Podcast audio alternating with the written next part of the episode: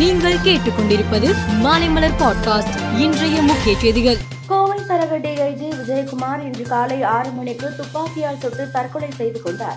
நடைபயிற்சி முடித்துவிட்டு முகாம் அலுவலகத்திற்கு வந்த அவர் மெய் பாதுகாவலர் துப்பாக்கியை வாங்கி தற்கொலை செய்து உள்ளார். இரண்டாயிரத்து ஒன்பதாம் ஆண்டு ஐபிஎஸ் தேர்வில் வெற்றி பெற்று காவல் படையில் இணைந்த விஜயகுமார் காஞ்சிபுரம் நாகப்பட்டினம் கடலூர் திருவாரூர் மாவட்ட காவல் கண்காணிப்பாளராக இருந்து உள்ளார். சென்னை அண்ணாநகர் துணை ஆணையராக பணியாற்றி வந்த அவர் கடந்த ஜனவரி மாதம்தான் பதவி உயர்வு பெற்றார் என்பது குறிப்பிடத்தக்கது. அவரது மரணத்திற்கு முதலமைச்சர் மு ஸ்டாலின் இரங்கல் தெரிவித்துள்ளார் அவர் வெளியிட்டுள்ள இரங்கல் செய்திக்குறிப்பில் விஜயகுமார் இன்று அகால மரணமடைந்தார் என்ற துயரமான செய்தியை கேட்டு மிகுந்த அதிர்ச்சியும் வருத்தமும் அடைந்தேன்.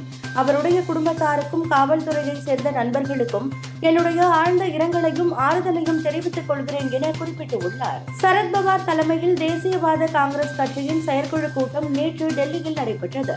அப்போது நாங்கள் தான் தேசியவாத காங்கிரஸ் கட்சி கட்சியின் பெரும்பாலான அமைப்புகள் தன்னுடன் இருப்பதாக தெரிவித்தார். மேலும் எண்பத்தி இரண்டு வயதானாலும் சரி தொன்னூற்றி இரண்டு வயதானாலும் சரி நான் உத்வேகத்துடன் இருக்கிறேன் என தெரிவித்துள்ளார் இதற்கிடையே சரத்பவார் தலைமையிலான கூட்டம் சட்டப்பூர்வமாக ஏற்கத்தக்கதல்ல என அஜித் பவார் தெரிவித்துள்ளார். பிரதமர் மோடி இன்று சத்தீஸ்கர் மற்றும் உத்தரப்பிரதேச மாநிலம் செல்கிறார். வந்தே பாரத் ரயில் சேவையை தொடங்கி வைத்தல் கீதை பதிப்பகம் நூற்றாண்டு நிறைவு விழா நிகழ்ச்சியில் கலந்து கொள்தல் பல்வேறு திட்டப்பணிகளுக்கு அடிக்கல் நாட்டுதல் திறந்து வைத்தல் போன்ற பல்வேறு நிகழ்ச்சிகளில் கலந்து கொள்கிறார். மெட்டா நிறுவனம் ட்விட்டருக்கு போட்டியாக த்ரெட் செயலியை நேற்று அறிமுகம் செய்தது. இதில் பயனர்கள் அதிகரித்த வண்ணம் உள்ளனர். த்ரெட்ஸ் குறித்து எலான் மஸ்கின் வழக்கறிஞர் வர்த்தக ரகசியத்தை திருடியதாகவும் இது தொடர்பாக வழக்கு தொடரப்போவதாகவும் தெரிவித்துள்ளார் த்ரெட் செயலியில் தற்போது வரை மூன்று கோடி பேர் இணைந்து உள்ளனர். தமிழ்நாடு பிரீமியர் லீகில் இன்று முதல் பிளே ஆஃப் சுற்று ஆட்டங்கள் நடைபெறுகின்றன. இன்று நடைபெறும் குவாலிஃபயர் ஒன்றில் கோவை திண்டுக்கல் அணிகள் பலபரட்சை நடத்துகின்றன.